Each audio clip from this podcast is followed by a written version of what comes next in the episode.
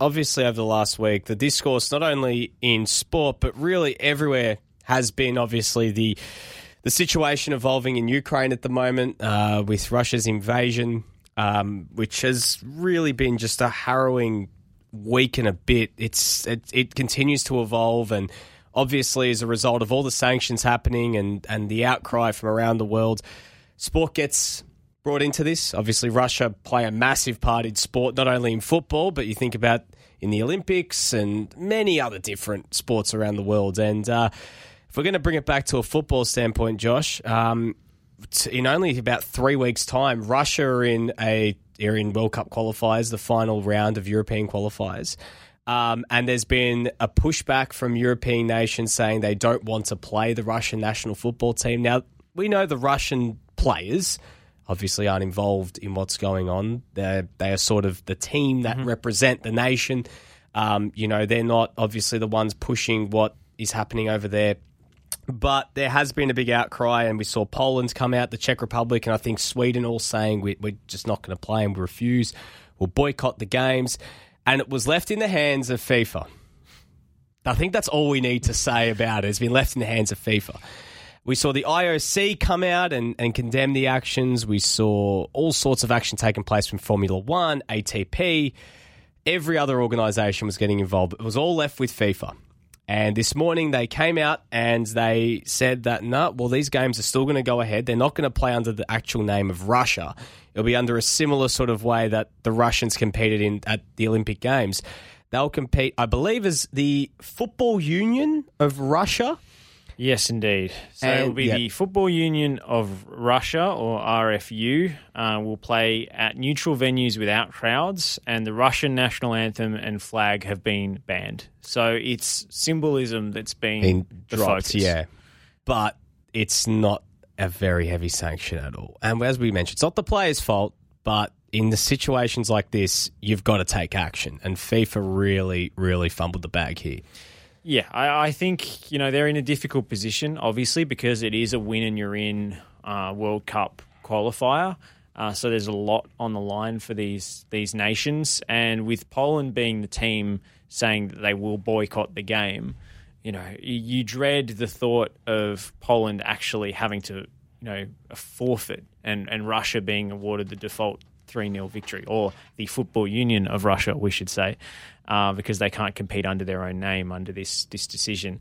Uh, but FIFA are in a pretty tough position here because it's hard to uh, not be accused of hypocrisy, mm. given that the World Cup, the last World Cup, only four years ago, was held in Russia.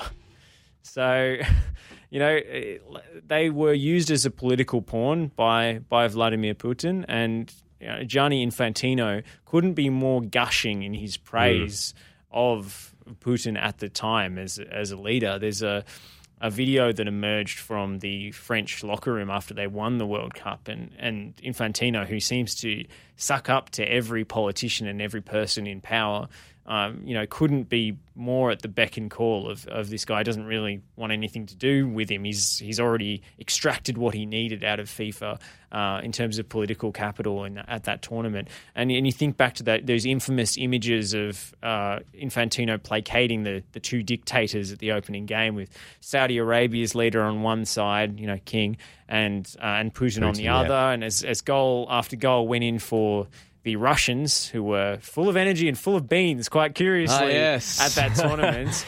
uh, you know, he was sort of shrugging his hands and trying to, uh, you know, placate these these tyrannical leaders. And um, FIFA, you know, are a morally corrupt organisation. We've known that for years and years. So this is not a surprise whatsoever. Mm. They haven't taken stronger action. Uh, the statement says FIFA will continue its ongoing dialogue to determine any additional measures or sanctions, including a potential expulsion from competitions, that shall be applied in the near future should the situation not be improving rapidly. I'm not sure what news mm. sources they're paying attention to, but it doesn't look like the situation is improving anytime soon. Yeah. So, you know, I I just can't see a situation where they wouldn't be forced into into stronger action by the by the pressure. So, so to come out with this limp um, statement that doesn't, um, you know, really do anything tangible to to strip uh, Russia of its prestige in international football, they could still end up with the World Cup at the end Yeah. of the year. Um, it, it it does leave a sour taste, and you know if FIFA's uh, policy on human rights means anything, I think they have to they have to expel Russia from not only the World Cup qualifying but from FIFA. Yeah, absolutely. And we know that this isn't just going to end after this World Cup qualification campaign. It's going to seep her into the UEFA Nations League, into qualification for the Euros in 2024. It's going to keep going as long as there's tension in Eastern Europe at the moment. Um, as mentioned, Russia And not uh, only tension, but yeah. outright out war, warfare and war, yeah, yeah, absolutely. You know, and this- this, this will get, this will get worse. You know, there's there's no sugarcoating that. Yeah, and it's it's hard to kind of get your head around and, and confront it, but that's what's happening right now. Is an invasion. I don't think it's particularly particularly controversial to say that. Mm. Yeah. um, you know, even if, even, even if even if uh, Putin likes to call it a special military operation, we all know what that's code for. So I, I just uh, I I can't really come up with a defence for FIFA here, and I, I don't care to. Um, what's been heartening in the world of football has been the response of not only some uh, Ukrainian players, but also even some Russian athletes around the world who've come out with anti war statements. Uh, there's been a lot of crowd support for the Ukrainian players. Uh, in particular, at the Benfica game the other day, uh, where as soon as Yaremchuk was substituted on, uh, the crowd gave him a standing ovation and started waving flags and so forth. Very emotional. Scene. Similar with uh, Ruslan Malinovsky scoring on Yeah. Friday as well. Um, and And he- unveiling yeah, that shirt. The shirt, yep. Um, and obviously, we know with West Ham as well, Andrei Yarmolenko has been, you know, he's taken some, pa- uh, well, obviously indefinite leave from the club Mm. for obvious reasons. He's got family still in the Ukraine right now. Um, but looking ahead, Josh, at the moment, well, the Russian Football Union will be playing Poland, at least it's scheduled at the moment on the 24th of March, and the winner of that game will then host Sweden or the Czech Republic. Um, and Ukraine, on the other hand, they actually have a World Cup qualifier of their own against Scotland, um, in Scotland as well. So that will also be a bit of an interesting scenario to see how this all plays out in the coming weeks. Because if FIFA do take action. Look at this now from a logistics standpoint because obviously with the draw and everything, you know, they ranked everyone else based off where they finished in their group, second place finishes, and Russia had the fourth best second place finish.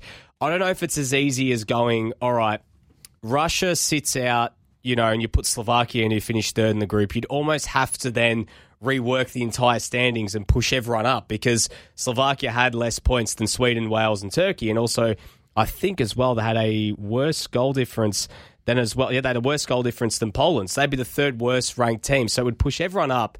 And you'd almost be forced into a redraw.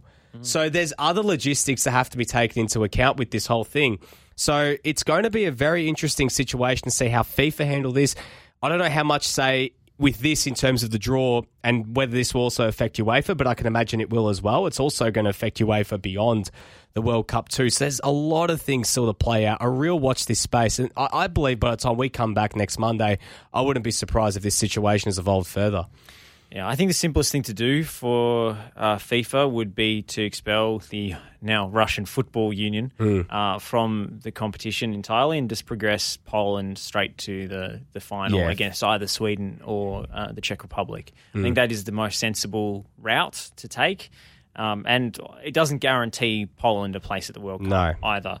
Um, but the just the thought of having Russia competing at a World Cup while this has been going on at the end of the year, we're in Qatar, no less. it, w- it would just be such a, a clear indication of where the sport's moral compass is at the moment. And let's not forget, you know, UEFA aren't immune from criticism either. When you look at yes, um, you know, they've moved the Champions League final away Yeah. from St. Petersburg, but they're still accepting 40 million euros a year in sponsorship from the Russian gas provider Gazprom. So it, it's these little symbolic actions have been taken, but when it actually hurts the bottom line, or where it actually puts this organisation in a position where they have to take a serious moral stand, you can see they they shrink from it. It's, it's spineless, and it, it, it honestly it disgusts me. Well, the other bit of action that has been taken has been uh, Roman Abramovich has, I guess, stood down from day to day operations of Chelsea. He's still the owner of the club. He's passed it on to the Chelsea Trust. Um, it's not, I, I think, like as much as it is a big move, it really isn't. like when we look at this in a, in another way, he's still in control of Chelsea. I don't think much has really changed in that sense, other than the fact that he just doesn't have the day to day operations control the team, but he still pumps the money into the club. It reminds me of that scene in The Simpsons where Mr. Burns explains that the head of the power plant is actually Canary M. Burns Yes. and he can't be legally prosecuted. Yeah, so that's basically what it is. Literally. Um, you know, uh, Roman Abramovich, um, you know, has a pretty shady past. Um, you know, it's the way his wealth was gathered. I don't think we need to go into a history lesson here. Mm. But he's also stepped away from the club for a long time in terms of managing the day to day operations. Yes, he's still ostensibly the man in charge, but I don't think it's a big deal considering that. Um, uh, that Petr Cech uh, was was managing a lot of the stuff at the club already and making most of the uh, football decisions. Um, so I, I don't I don't see it as uh, particularly game changing for Chelsea. The question is whether Abramovich will continue to be able to pl- uh, plough money into the team. Because you saw with Chelsea's transfer spend over the last few years, they've been insulated against the, the pandemic because Abramovich was able to just spend and spend and spend. Uh, and they were also able to recoup a lot of money through player transfers and this massive loan network that they have as well. Uh, so they were able to get around, uh, I guess, some of the financial Financial fair fair play, play, um, obstacles that way. Um, so I'm, uh, I, I don't think it'll it'll make a huge difference to them unless the the, the supply line is is cut off as a result of this, and I'm not sure that's that's clear. And I'm not sure that Chelsea will really suffer at this point because you know football has certainly moved on from the pandemic, uh, and it got them through that difficult period. Um, but where the club is at financially now, I'm not sure if they need the owner backing anymore. I think they've they've already gone ahead of the curve with the, the transfers where no one else was spending. They they mm. went out and spent huge on on Kai Havertz, for example. Yeah. And also, you know, spending ninety-seven point five million on Romelu Lukaku as well, which has presented Yeah. all sorts of problems since. Well, I really meant the summer before. Yeah, yeah, when they went big. Well, that was after the I mean, Timo ban. Werner as well. You Yeah. can argue that that wasn't a particularly good use of that money, but Lukaku was the only signing they made as well Mm. this summer. But you look back prior to that summer as well. You mentioned last season they had the transfer ban as well. That was the famous year where they brought in. I guess all the youngsters they got opportunities. Guys like Reece James and Fikayo Tomori, uh, Mason Mount, all those players as well. Really got a lot of opportunities. Um, but it is going to be a real watch this space. What happens in Russia over the next little bit to see, I guess, what happens with FIFA and how this impacts as well with you know the club competitions as well about these teams performing and playing in some of Europe, in Europe's uh, you know domestic competitions, the Champions League, Europa League, Conference League. well, you've got the coach themselves. Yeah. Uh, you know, Tuchel even says that it will change nothing in the day to day Yeah. running of the club because um, the director, whose name I was searching for before, Marina uh, Granovskaya uh, and Petr Cech, are responsible for the day-to-day, decision yeah. making. Um, so It's just the finance stuff. Abramovich, until this weekend, retained final sign off on big decisions, including the future of the head coaches and player transfers. Uh, but, you know, uh, I wouldn't necessarily think this is a bad thing for Abramovich to move further away from the decision making because he's meddling in the past when he first took over and he was very hands on. Um, sacking coaches left, right, and centre, and signing, insisting on signing players like Shevchenko and Torres didn't leave Chelsea in a good position. So absolutely. I, I don't I don't really think it, it penalises Chelsea. The only thing that will is if um, Abramovich ends up getting his assets seized uh, in the UK, which is a live possibility. But Yeah. considering he's, I think, technically a citizen of Portugal now, they might be that might be difficult to Wouldn't legally accomplish.